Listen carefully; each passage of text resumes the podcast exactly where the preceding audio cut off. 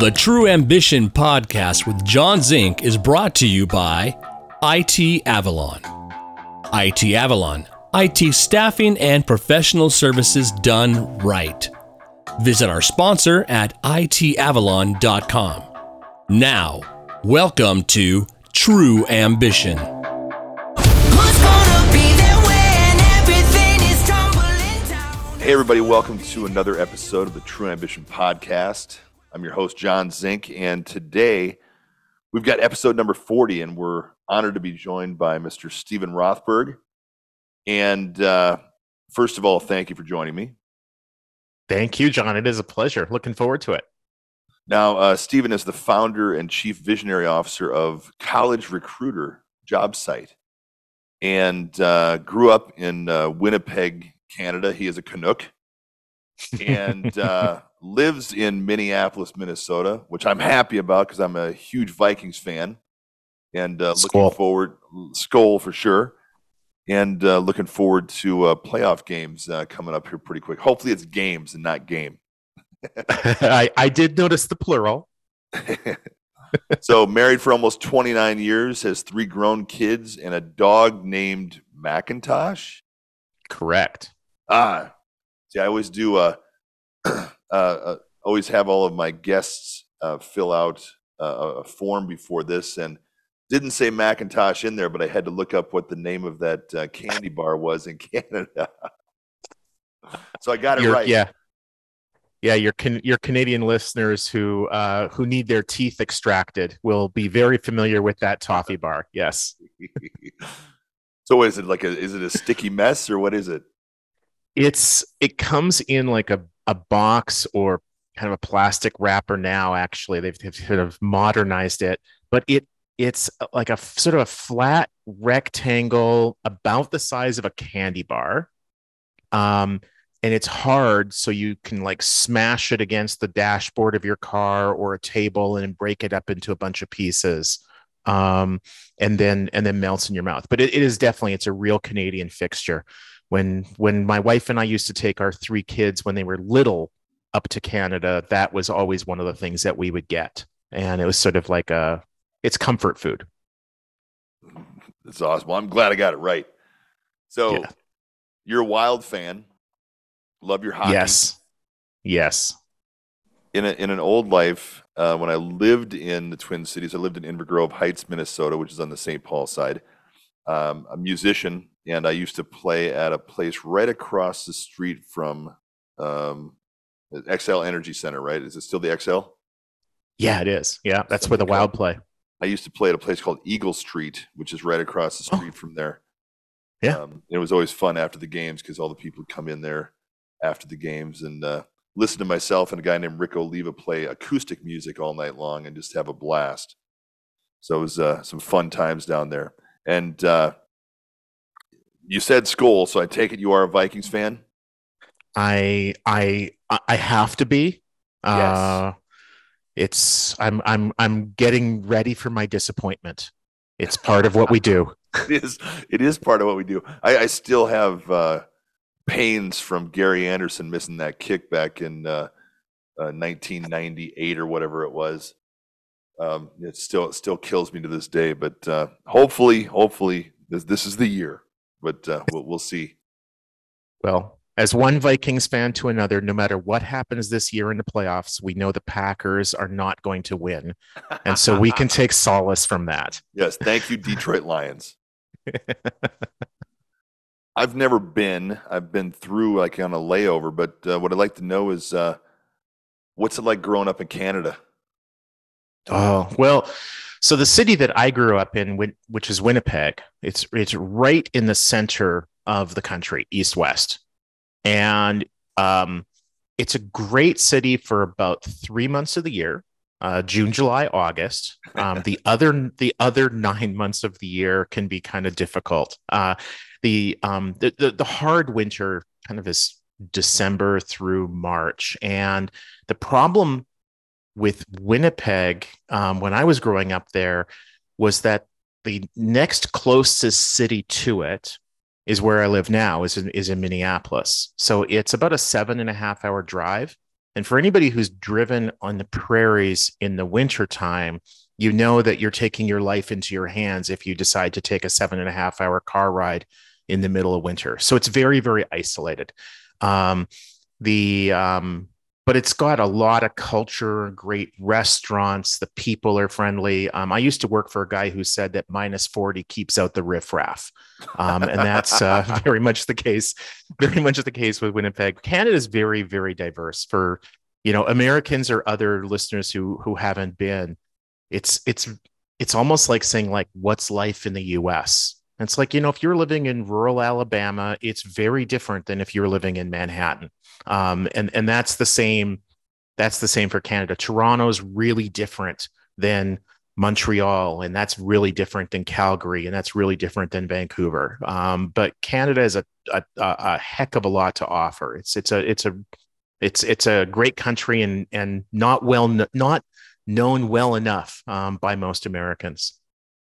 Yeah, it's interesting. So I'm, I'm a huge fan of uh, Rush, and Mm. uh, just uh, I always I've seen so many documentaries, and I, I want to go to Canada just to check it out. I grew up in a really small town in Northwest Illinois, about 1,300 people. You know, Mhm. and it's like just like you said. Uh, whenever I say I'm from Illinois, they're like, "Well, what part of Chicago are you from?" I'm like, "No, no, no, no. Yeah.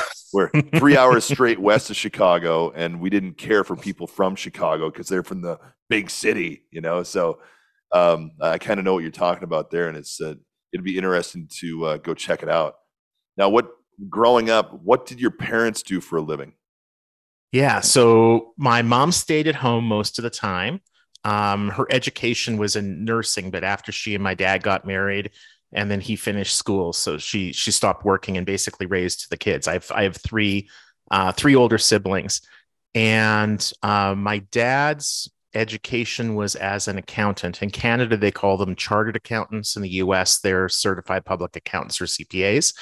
And uh, when I was 13, he went into real estate development. So he was he was primarily an entrepreneur, and that that bug definitely got handed down to me for for better or for worse. Well, probably for better. You know, it's uh, it's what uh, myself. I, I worked for. Uh, I'm in the IT staffing world, as you know, and uh, Mhm. worked. Really got my education from other people because I I was a musician traveling around uh, the Midwest, and I ended up in Minneapolis and decided I needed to go make some money for once in my life because as a musician, I you know I maxed out at about ten thousand dollars a year, you know, and uh, somebody picked me up as a recruiter, and I didn't even know what a recruiter or headhunter was at the time back in the you know 1998 ish uh, time frame, and uh, going into Y2K, yeah. um, I just got an opportunity to become a recruiter, and I always had that entrepreneurial bug as well.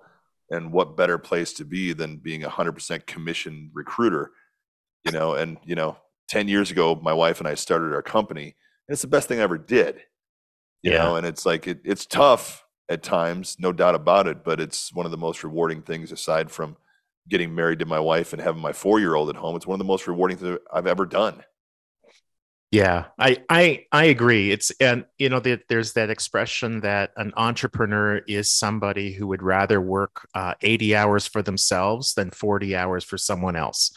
yeah and um it, it it can be all at the same time the best of the best of everything and the worst of everything you can be having a day where almost everything goes wrong but it's still at the end of the day it's like wow that was awesome it was Yeah. a great day and it's not always about the money sometimes it's about the the accomplishments being able to make a difference um and i think you know in, in your world in the it staffing world in my world in the job board world it can be easy to lose sight of the fact that at the end of the day, the difference we make in people's lives is just crazy. You f- help somebody find a job, find a better career. What a huge impact that has on their lives. Big time. And i've, I've also said that uh, in my line of work working with different clients you know and they're, they're paying large sums of money for either a contract person or a perm placement or whatever. And if the job is done correctly there's never buyer's remorse because you're helping out that person as well because you know they're dying for someone to come in and do the job they need filled. So you're taking someone who needs a job giving them the right job, and then this person is paying for that person to come in and do the job, and everybody's happy. If you Mhm. happen to do it wrong, then you're screwing up everybody's lives. But uh, for the most part, you know, it it hardly ever happens where you know we, we do something you know wrong, and if we do, we come in and fix it right away. But uh, you know, it, I, I've always said, you know, that uh, if you do it right, there's no buyer's remorse on either side. Everybody's happy. Yeah, so true. You know, n- employers will never say, I paid too much for this really great hire. I- I- The, the problem is is never the money. The problem is the the hire. If it's a bad match, the you know the the person leaves or has to be terminated after two weeks or two months. If you charge them a dollar, it's too much. exactly. Um, yes, yeah, it's but if you find if you can bring those two together and there's a good match between that employer and that and that employee, um, everything is golden. And it's interesting too because when you do, eh, we're dealing with human beings, so some th- some things are going to blow up. Mostly. Mostly. Mostly. so, some things are going to blow up on you. And if you then go back and take care of the problem and the situation the right way, then again, there, there's not a problem at the end of the day because you took care of it the right way. You know, if you Hmm. bury your head in the sand and go, whoop, your problem, you know, then you're really screwed and then you lose a client. hmm Yeah, and I, I think that's that is a trait that that most successful entrepreneurs, people who have been in business, you know, for five years, ten years, thirty years, whatever, that they share. It's understanding that it's okay to make a mistake. It's about how you fix it. Exactly. And if you just try to run away and hide and don't serve your your client properly, either the employer or the job seeker, because they're both your client, double-sided marketplace, Yep. then you you know if you if you handle that properly and make it right, you've what's that what's that cliche? Turn lemons into lemonade. If Yeah. that client, that client, whether it's the employee, whether it's the employer, they become more loyal to you. So in a way, messing up can help you. Yeah, I say it all the time to uh, our employees, our salespeople. It's like uh, you know, when you do have something blow up and you handle it the right way, you've got a client for life Mhm. because you did it the right way. You know. So, Mhm. when did you first move to the U.S.? I moved in 1988. Um, so um, I had just finished um, undergraduate school and I was going into law school um, to at the University of Minnesota. And going to law school to be a lawyer? What what were you doing? Yeah, my I had a dream from when I was about 13. I was in a youth organization and the youth leader was a lawyer and I thought it was really cool. Um, for those of us who are Gen Xers or older, they probably remember this sh- the show LA Law. Oh it yeah. was sexy at that time to be a lawyer. And um, so I decided from when I was 13, I was going to um, move out of Winnipeg. Um, again, a lot of great things, but boy, the winter's hard. And I was either going to move east, west, or south. And I decided, so I applied to law schools um, in Western Canada, Eastern Canada, and in the US. Uh, got into the University of Minnesota, which is a, a really good law school, um, and then and then moved there to become a lawyer. But my plan was never to be a lawyer for the rest of my life. My first um, um, choice preference was to be a lawyer for probably five, six, seven years, get the training, and then get out and either start my own small business or join somebody else's. And the first year after law school, when I was working as a lawyer, the opportunity presented itself. And so I just I jumped at it. So I kind of fast tracked that that shift from being a lawyer to being an entrepreneur. That's so cool. Yeah, it's uh um I loved living in Minnesota and the university was such a cool campus. Um, Mhm. it had to be fun going to school there. It was it was great. Um, they, they University of Minnesota is one of the largest campuses in the world. hmm Um, but it's also in a city similar to say like Boston, where there are a lot of different schools in a decent sized metro area. So you didn't feel when you went to, you know, if you went to a bar and you never felt like the entire bar was just full of students or everywhere you went was all full of students. You know like some of the some of the schools that are bigger and in small towns the whole downtown is just dominated by students which i think that would be pretty cool too in a really different way where Yeah. the twin cities and cities like boston you might run into a lot some of your classmates but most of the people in the bar the restaurant the sporting event or whatever that you might go to were were not students uh, and I, I liked that Yeah. So, uh, what are the big differences? You grew up in Canada, moved to the U.S. What are the big differences between Canada and the U.S.? The biggest i mean aside from the weather I, I like to joke that i'm probably the only person in the history uh, of the world to have moved to minnesota for the weather. Um, but uh, the, i think the biggest difference at least from when i moved was that the us um, offered a lot more choices in just about everything. So for example the, one of the things that was bewildering to me um, and another Canadian who was in my law school class also was we came out of Canada where all the telecommunications were um, were a government monopoly. It was basically a corporation run by the government, and your local and long distance were provided by it. So it's like you want a phone, here you go.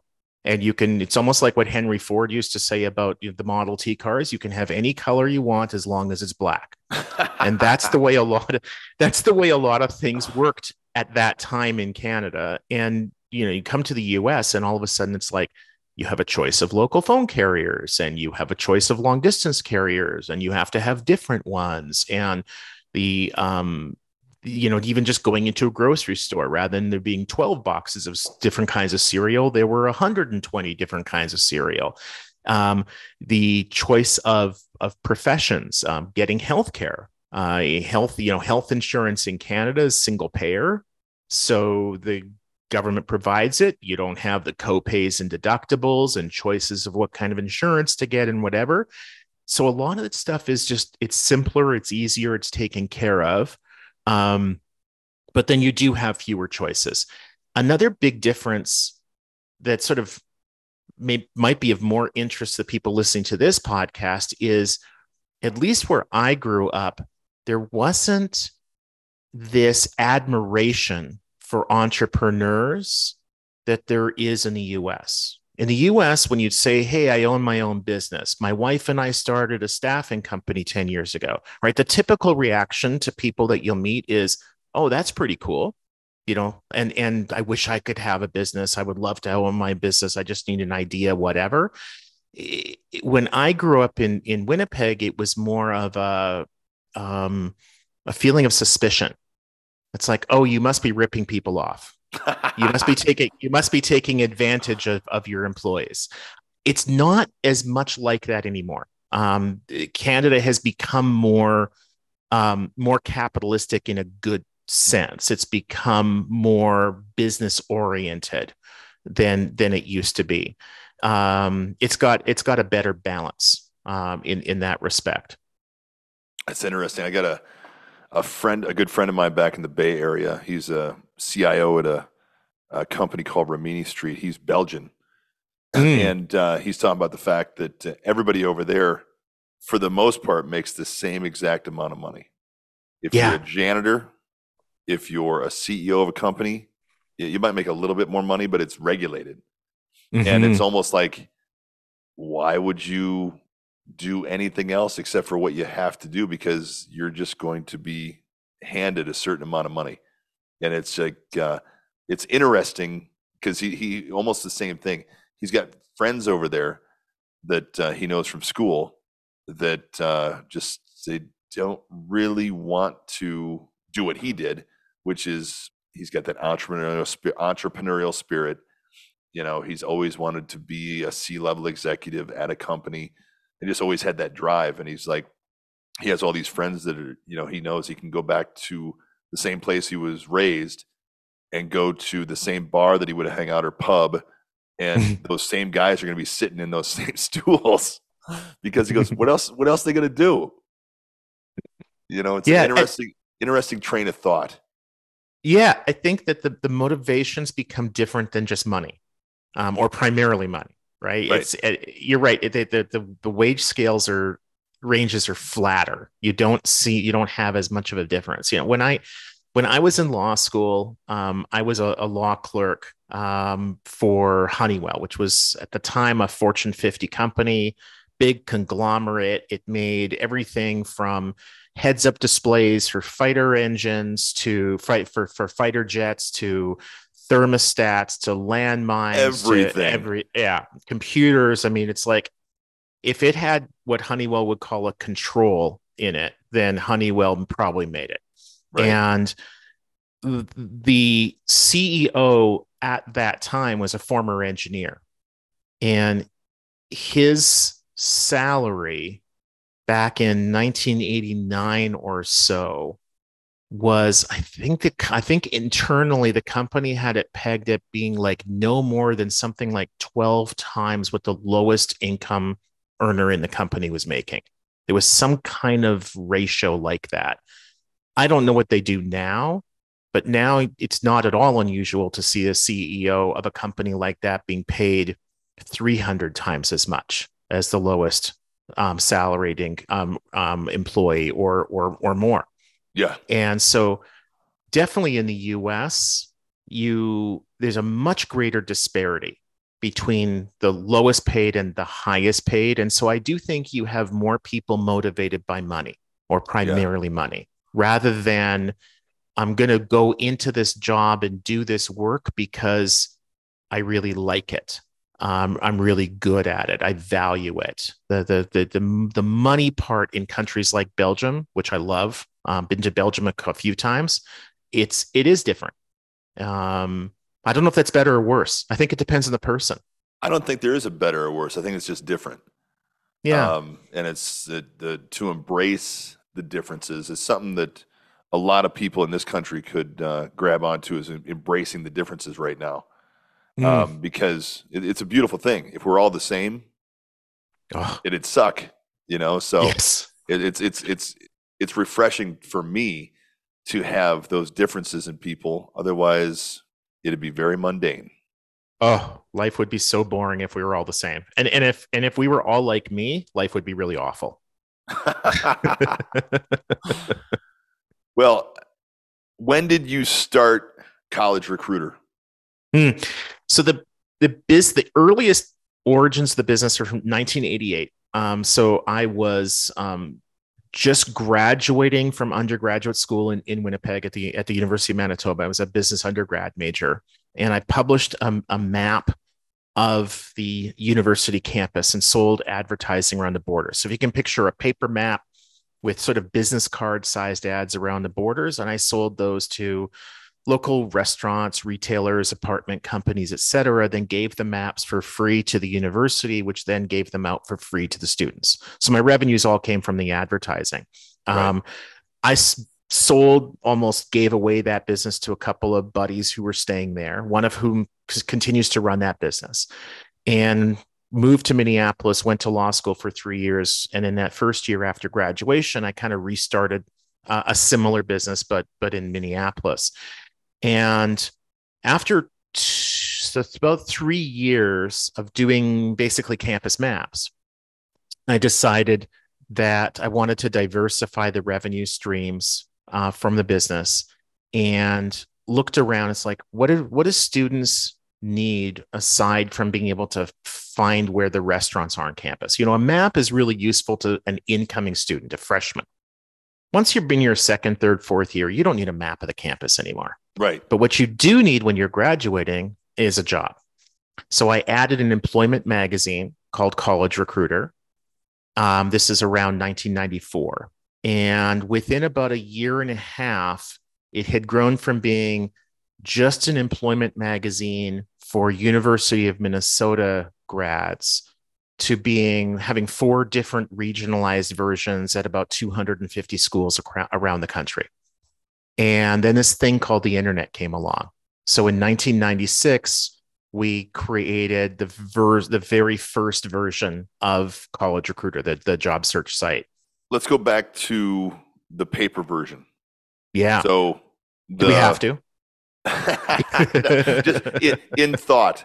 Um, so did you go to uh, different employers and then they would buy the ads or Yeah. the, was it like was it set up like a classified ad or how, how did you set up everything back in the day Yeah, so it was a uh, glossy magazine, um, usually 32 or 48 pages long. There'd be half a dozen articles in there, you know, how to write a resume, how to network, whatever. And and then employers, most of whom were uh, larger employers hiring at scale, which are the the employers that most students and recent grads go to work for. So everything from package handling at UPS to temp agencies to employers hiring software engineers. So we are all different kinds of ads in there. The ads were uh, either quarter, half, or full page ads.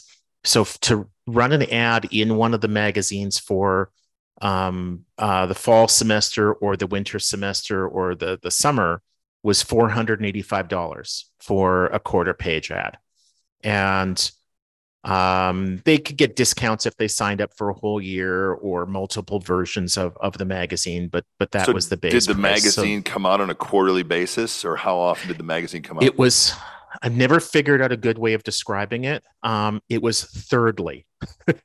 so uh, the the college and university world is mostly broken up into sort of three time periods. There are some schools that work on quarters, um, but mostly there's a fall semester, a winter semester, and a summer semester okay and that I I aligned the publication dates of the magazines to to coincide with that. So the fall version of the magazine would come out on September 1st. The winter version would come out on January 1st. so cool so then fast forward this thing called the internet comes out Yeah. and did you have the moment where you're like okay we need to move this as soon as possible Yeah. So this is 1996. So it um, Yahoo had just launched, and Google was still two years away. And there were worldwide, there were probably 200 different job boards. Um, now there are probably 100,000. right the we paid um, a high school kid who worked for us um, guy named nick longton um, who still works for us through through a company that he now works for um, arcstone technologies in the twin cities we paid him $3000 to build the very first version of our website and it was for those who were more technically adept it was static html um, so there was no database. You clicked on links and that link then pulled up the ad. What we did for the ads early on was we took each of the magazines which had just been printed and literally cut up the magazines so that we had the quarter half and full page ads laid them down on a flatbed scanner scanned it created a, a jpeg or an image and then uploaded that to the website so you could come to the website and say i want to see all the ads in minnesota or and then you get a list of them or I want to see all the engineering ads or you know whatever category you want and then you get a list of them. But you could not do is do something like show me just the engineering ads in Minnesota. But uh, so you know you, say show show me all the ads in Minnesota you'd get a list of I don't know 25 50 100 ads you'd click on one of them and then because you were on a dial up modem at that time you would sit there and you would wait 20 seconds 30 seconds and the image would just kind of yeah it would it would it would paint. Early on virtually all of the ads the way that the job seeker would respond to it would be to mail or fax in a resume. Email was almost unheard of. Um, within about a year we had a guy working for us whose sole job was to take applications. Ca- candidates would fill in a form on our website for each ad and he and that would come to us by email. Most of our customers did not have email. So he would take all of those print each of them off and then fax those to the employers.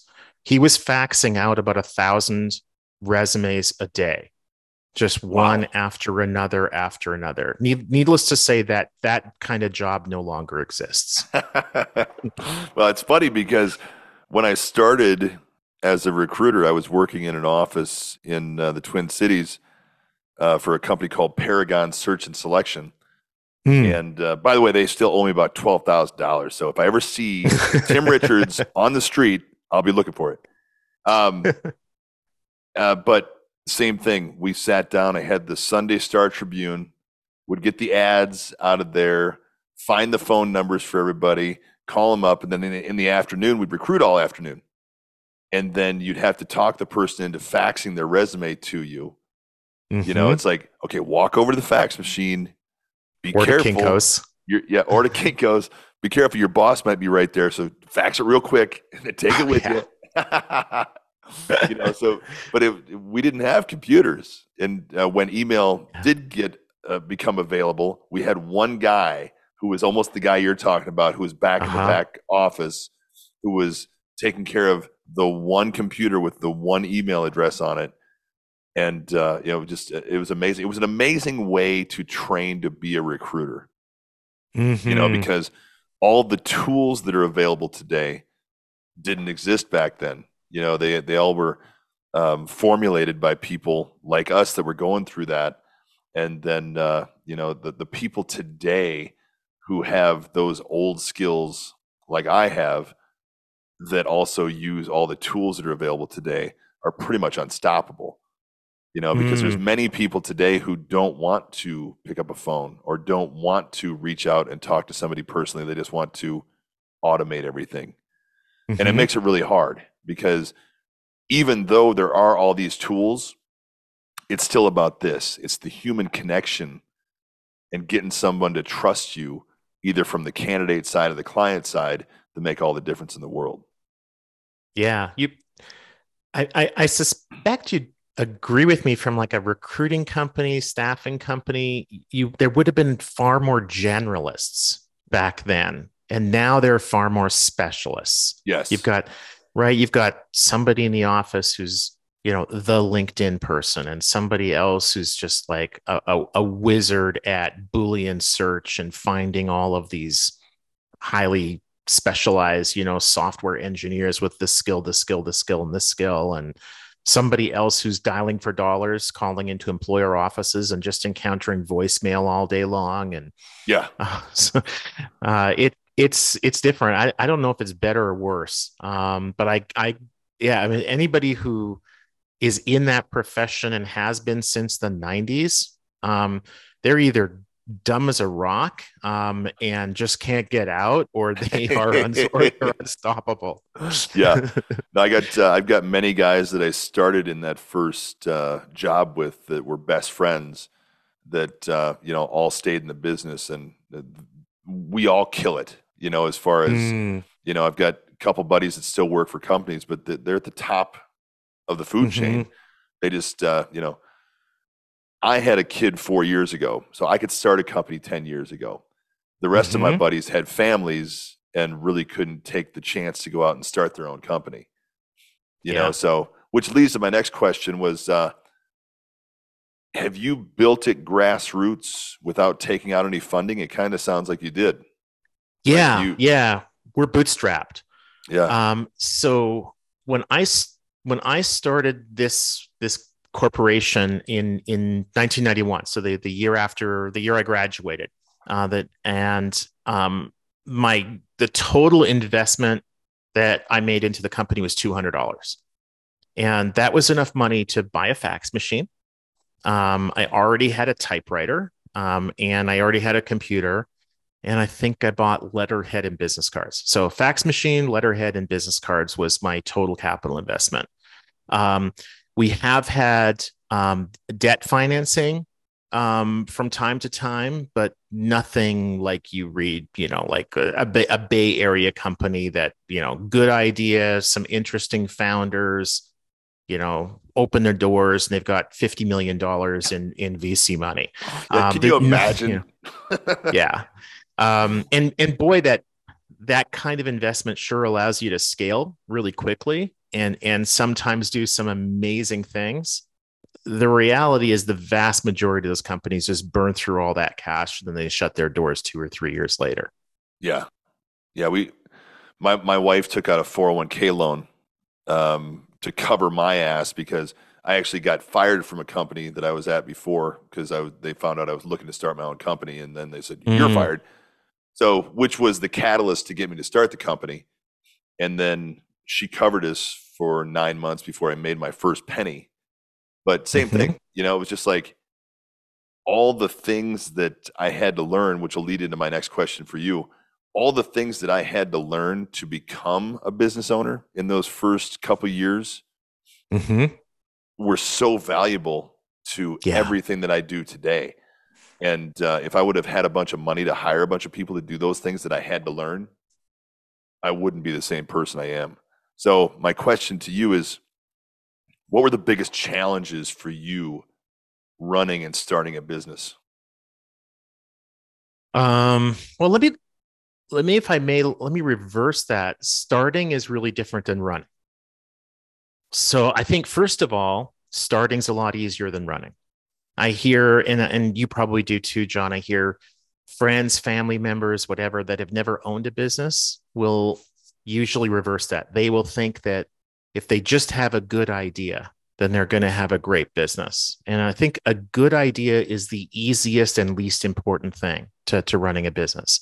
Executing on your business plan and overcoming adversity is far more important. Um, you know, there are a lot of TV shows out there now, you know, Shark Tank and and whatever, where they where they f- follow business owners and you see some of the adversity. Um, a show that I like that I nerd out of with the Gold Rush is all about that. It's right, like problem solution, problem solution. Right. Um, occasionally concussions, you know, whatever. But but there are every day in business is a, is about um, identifying a problem, figuring out what the solution is going to be, and and not getting overly happy or despondent at at the results. You got to keep an even keel. So I think the hardest thing for me with actually starting the business was turning my back on a profession. You know, I, I had a law degree and I was employed, and family and friends saw me that way. And to go to those people and say, "Hey, I'm leaving this behind. I'm going to take a chance to start the, my own business," um, most of them probably thought I was nuts. I was going to say, and- and- and- you're crazy. Yeah, and they and and looking back, they were right. Um, it worked out, but the odds the odds were, as they would say in the Hunger Games, the odds were not in my favor. Um, so you know, starting it um, the way I did it because I was fortunate to get into a business that to start a business would did, did not require a lot of capital. My risk was fairly low and Mhm. and that would definitely be a piece of advice that I would have for anybody who's thinking about starting out is that if you're not really wealthy, if you don't have a bunch of VC money, really really keep your your risk low. Don't go and buy fancy furniture, you know, pick stuff up off the street or at you know secondhand stores or or whatever and only put money in that is likely to generate a good return for you within say 6 months. That was kind of a rule I had. If I was going to spend $100, I wanted to see at least a couple hundred dollars in revenue coming back within six months, or I wasn't going to spend it. Because otherwise, I would have gone broke. I just wouldn't have had the cash flow for it. Running the business, for me, the biggest challenge is uh, is on the, on the people side. Um, people will laugh at this, but I hate managing people, and I'm really bad at it. Uh, it's like, oh, you're in a business that's sort of all about hiring people and, you know, whatever. It's like, yeah, but I don't hire people. I'm not a recruiter. I'm not a hiring manager. Um, one of the things that I've, I'm look at every single day, and just before you and I jumped on, I was in a leadership team meeting is seeing the leaders in our business and the people who joined us three months ago and are working part time on an hourly basis, how much better they are at the same work that I might have been doing two years ago or 10 years ago. That is just awesome. right. I, I, I, I love it when somebody comes and it's like, hey, I know we've been doing something this way for the last 12 years. And Stephen, you were doing it for the first nine years, but it's really stupid how we're doing this. Why don't we do it this other way? And I'm like, oh, that is fantastic. Yes, Yeah. go for it. You know, so I do think that one of the things that works in my favor is that I don't have ego in how we do things. I, I want us to do things efficiently and effectively. And if I come up with the way to do that, great. And if somebody else comes up with the way to do that, even better. That's love. I love it because uh, we we have now after ten years we're in a nice office for the first time ever. You know, Mm. before that I moved into the cheapest thing I could find because Mm-hmm. didn't need anything else except for just enough to get by. Mm-hmm. You know, so what you said I, I totally agree with, and I I'm still the guy that uh, I got a funny story. So this guy Sal Bruno, um, he's my back office manager. He's been with us for eight years, and when he first came in, you know, he took over my back office, which at the beginning I was doing timesheets, payroll, accounts payable, accounts receivable, you name it, I was doing. I was recruiting, I was Mhm. selling, I was doing everything, right? And uh, my wife knew him from working with him prior, and he came in and I handed him just this stack of papers, you know, which was Mhm. here you go. This is yours now. and he took it over, and I had one of those old copy machines I got from Best Buy that was Uh-huh. just like, you know, y- y- the ink would cost you more than the copier did, right? Oh so yeah. he's like, he comes up to me about a month after being there and says, Hey, we really need to get a better copy machine. I'm like, Well, there's nothing wrong with that one. What are you talking about? So it took him about a Mhm. month to talk me into it. But then when he got that copy machine that we paid a monthly fee for that handled a whole bunch, our- our business was so much easier Yeah. after that. You know, so it's uh, I relate so much with what you said because he knows that business of back office so much better than I ever would, Mhm. and it had to be him coming in, coming in and opening my eyes by hitting me over the head with a two by four and saying, "Listen, dumb- listen, dumbass, this is what we need." And you know, ever since then, I trust him with everything with our back office because he knows how to do it, and I Yeah. don't.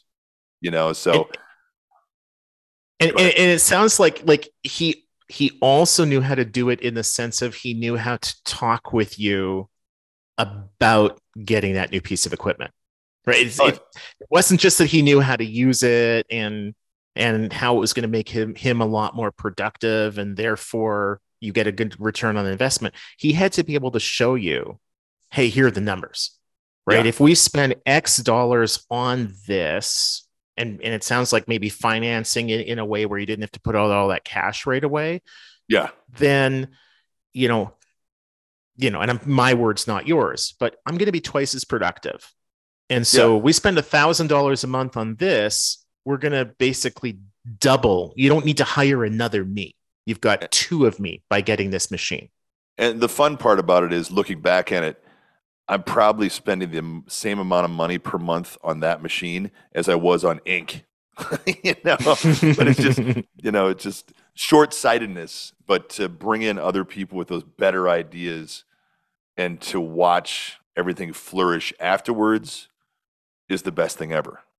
Oh yeah, Uh, it it it literally I I will get tingles um when when I see that and and I see it a lot. Um I, I was I was in this meeting like I was saying a few minutes ago that you know just before you and I jumped on and it's our weekly leadership team meeting and we were talking about okay you know what's happened over the last week we, you know what do we need to do over the next week and a half that kind of thing and it's like incident after incident after incident of things that I personally was not aware of, which is good.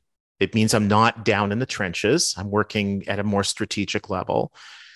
And almost without exception, every single thing that was talked about, the person who was saying, Hey, this is the issue I had, and this is how I dealt with it, they dealt with it better than I would have. And it's a, it, it just gives you a lot of pride. I think it's similar. I mean, you having a four year old, you're not quite there where they leave the home and, and they're out on their own. But I have three kids in their 20s. And when I see them succeeding and accomplishing things, it it just it gives you that those warm fuzzies, those tingles that despite your best efforts, they're successful. the company's been around a long time. Mhm. What do you do to keep college recruiter relevant? Hmm. You know, a lot of companies will talk about pivoting. Uh, I don't like the word pivot. I don't think it really applies to a company that's been around a long time. Pivot to me implies that what you were doing before is not working and you need to make a quick, radical change to your business model. And hey, if what you were doing wasn't working, or some big external force comes along, you know, some regulation comes in that makes your business model obsolete, you know, whatever, then by all means, pivot. We've never had to pivot. We've evolved. So we're on the seventh version of our website, of, of our of our software. And each version had major changes. We've transformed our business model. If you were to look at our business from five, six years ago to where we are now, really different.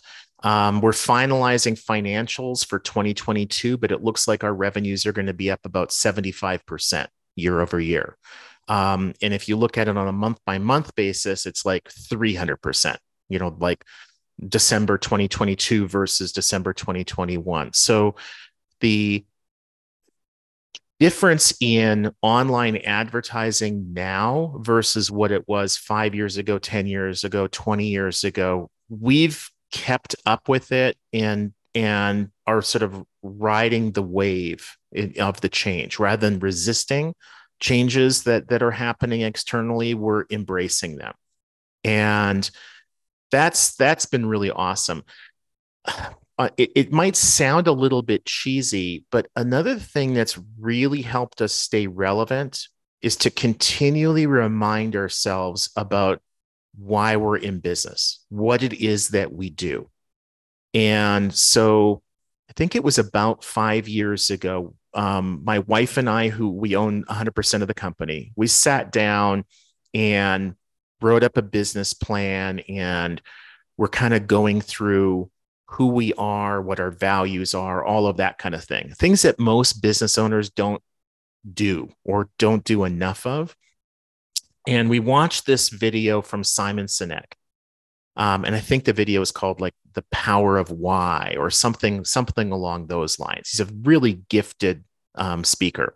Love And- Simon, by the way.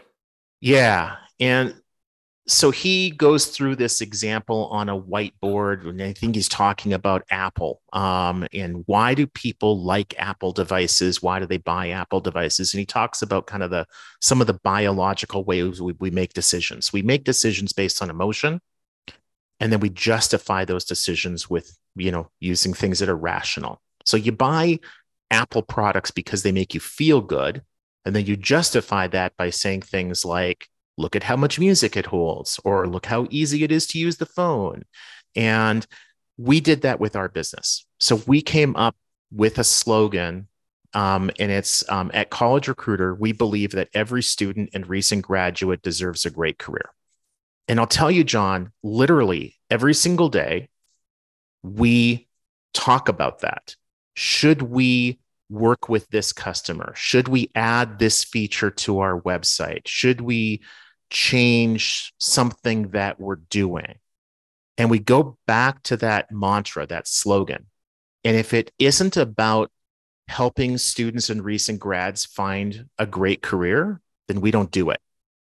And it's really helped us get traction, uh, you know, find um, ways of improving our business and staying away from things that are v- great. I mean, really good business opportunities, but not for us. So, for example, so if you know, if you were to come to us and say, "Hey, I have a client that needs to hire a bunch of software engineers with five to ten years of experience," we would say, "That's awesome. Not interested. It's not for us." Those Yeah. aren't college students or recent grads. You know, and if you were to say, "Oh, well, I know that's not what you guys do, but here's a huge pile of money. Do you think you can do it?" And we would say, "Well, I'm, I think we could do it, but we're not going to do it because it's not about helping students or recent grads find great new careers." And then right after that happens to you, you can point that person to IT Avalon. Ex- well, eh, we, you know, of course. so I love it. That's that's great advice. And uh, uh, I'm gonna watch the uh, Simon's. You said it's the power of why. You think it's called? I think I think it's called that. Yeah, I mean, definitely. If you were to Google like Simon Sinek, S I, I think it's S I N E K. It is. Um, then you know the why video or the power of why or something like that. I'm sure it would come up. It's it's probably only been viewed like four billion times. Right. Right. Yeah, si- Simon's not too popular. Um, I, I ask everybody this question, and uh, I wanted to know from you what what was the most notable event or events that led you to where you are today? Oh, great, great question. Um, so fall of 2016, um, our our oldest son um, at the time was working as a paid staffer on a congressional campaign in northeastern Minnesota, um, right on the um, in in Duluth, which you probably remember, um, Duluth. I used to Beautiful play there all the time. awesome beautiful port city. Um it's it's it's a it's a really fun place to visit. It's it's right on the shore of lake superior so awesome forests lakes all, all of that kind of stuff. So my wife and i drove up for the weekend to spend a little bit of time with him while he was like working his brains out working like 20 hour days seven days a week for like four months in a row. And we were thinking about sort of what is the next step, the next product, the next evolution for our business. And one of the things that was just starting to happen in the online recruitment business, the job board business, was that a small number of employers were wanting to pay on a pay per click or pay per application basis. So rather than buying a job posting for 30 days for $200, Instead, they would pay you a dollar or something like that every time you sent a candidate to their website, or they might pay you $50 every time a candidate applied. And so we had a couple of customers that were that were doing that with us. And the way we were handling it sort of in the back office, uh, like like Sal would be proud, was very, very manual. Um, it was a lot of grunt work. And it's like, okay, this is where the future of this business is going, the industry. You could see it in um, how Google was selling its advertising and Facebook and Bing. It was it was mostly performance based, and so online recruitment advertising is going to go the same direction. So we're walking along the shore of Lake Superior, um, in the Canal Park area of Duluth, and we're talking about like what would that business look like, and what do we call it? And in about half an hour, it's like it was like epiphany after epiphany after epiphany. One thing led to another.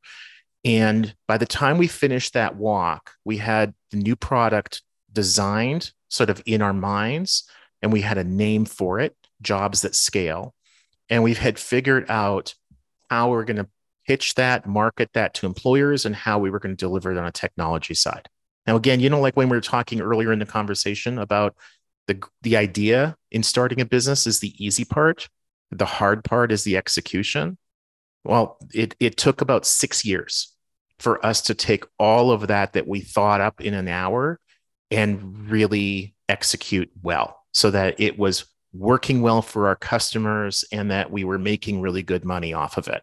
Um, and this this past year is is the first year where sort of like everything had come together but we needed the people, we needed the product, um, we needed the pricing, we needed all of that stuff to work, and uh, and fortunately we did. So that that turning point, as as I think you might uh, be calling it, was that one hour walk on on the shore of Lake Superior. Pretty good walk. Not a not not a bad day. so my next question is something else I ask everybody too. Who who's the most important business mentor that you've had over uh, your life? I would say um, that it would be uh, my former boss when I worked at Honeywell. I was about 24, 25 years of, of, of age. Um, his, his name was Marvin Granith, and he was a senior vice president at Honeywell. His boss was CEO. And so I was by no means high up in that organization. I was very, very low on the totem pole, but I was fortunate to work with some for somebody directly who was almost at the top. Marv was brilliant in understanding how to um, network and how to play corporate politics. And most people think of corporate politics in a really negative way. They think of it as uh, tricking people, deceiving, you know, almost kind of like stealing money from some other department to, to put it to use in your department. But what Marv understood and what he taught me was uh, how to continually create win win situations. Look for what the other person needs, figure out a way of helping them get that. And then through basically good karma, whenever he needed something, he could go to that person and say, Hey, remember three months ago I helped you get X? I need help with Y. And he had so many chips stored up that he could call in. It was ridiculous. I, I remember time after time, I would be walking with him down the hallways in this big corporate campus and him telling me about this meeting that we were going into. And he would say, okay, you know, Fred is the head of this department or whatever. And his biggest issue right now is X. And I figured out that if I do Y, I'm going to help Fred get X. And that, and then he would just sort of stop and I'd be like, well, and what's in it for you? It's like, I don't know. But I bet you within the next two or three or four months, I will know. And then I can go to Fred, and Fred's going to be saying to me, How can I help? And, and he will. And it just, it was like over and over and over again. He'd be going to these meetings or in these meetings, and he had it all figured out. The guy was playing 3D chess when everybody else was playing checkers Amazing. What I so what I took away from it is in in whether it's sales or whether it's working with employees, vendors, customers, whoever is just always try to create win-wins. Yeah, big time. And then uh I mean it's that's that's politics to a T. You know, it's like I'm just as you're talking, I'm just thinking about uh, you know, what, what's going on in uh Washington DC. It's like they they're, they're just holding on to chips for later on and like they're bending and breaking and all that kind of stuff just to, you know, play a chess move about uh, a year or two down the road with that person that they're making a deal with. Yeah, and and and some of those so-called politicians play a zero-sum game, right? Mhm. The only way that I can win is if I make you lose. And Yeah, that's just a horrible way to look at things. Yeah, it's foolish. It's short sighted. Life is too short for that crap. But if it's kind of like a, you know what, if if I do this for John, yeah, you know what, maybe, maybe not. It's going to come back to benefit me. But if I do this for a hundred Johns, then when I need something, I know I'm going to be able to get it. Um, you know, people talk about planting seeds. That if you if you plant seeds today, then you'll eat tomorrow. And Right. and that's that's what that's what Marv Granith taught me. It'd be great if the politicians thought of the people benefited from it, benefiting from what they're doing instead of just them benefiting from what they're doing. Mm. Yeah, wouldn't that be wonderful? But I don't want to get into politics. It's too. I never talk about politics, and I won't. It's just like it, it's so much garbage. Um, but I'm going to ask you the same question I ask everybody to end the True Ambition podcast. So, uh, my background is uh, uh, I went through and I got sober about eight and a half years ago. And Hmm. going through that program, I found a quote that changed my life. That Hmm. quote is that true ambition is not what we thought it was. True ambition is the profound desire to live usefully and walk humbly under the grace of God. When Mm. I read that, it kind of changed my life because in my early life, I did everything for John money, girls, cars, houses, whatever it was, it was all about John. When I changed things up and found that, uh, you know, true ambition is something a little bit different, that's when I started this website. That's when I wrote a book called True Ambition. Just everything's about true ambition, which is to help other people. Mm-hmm.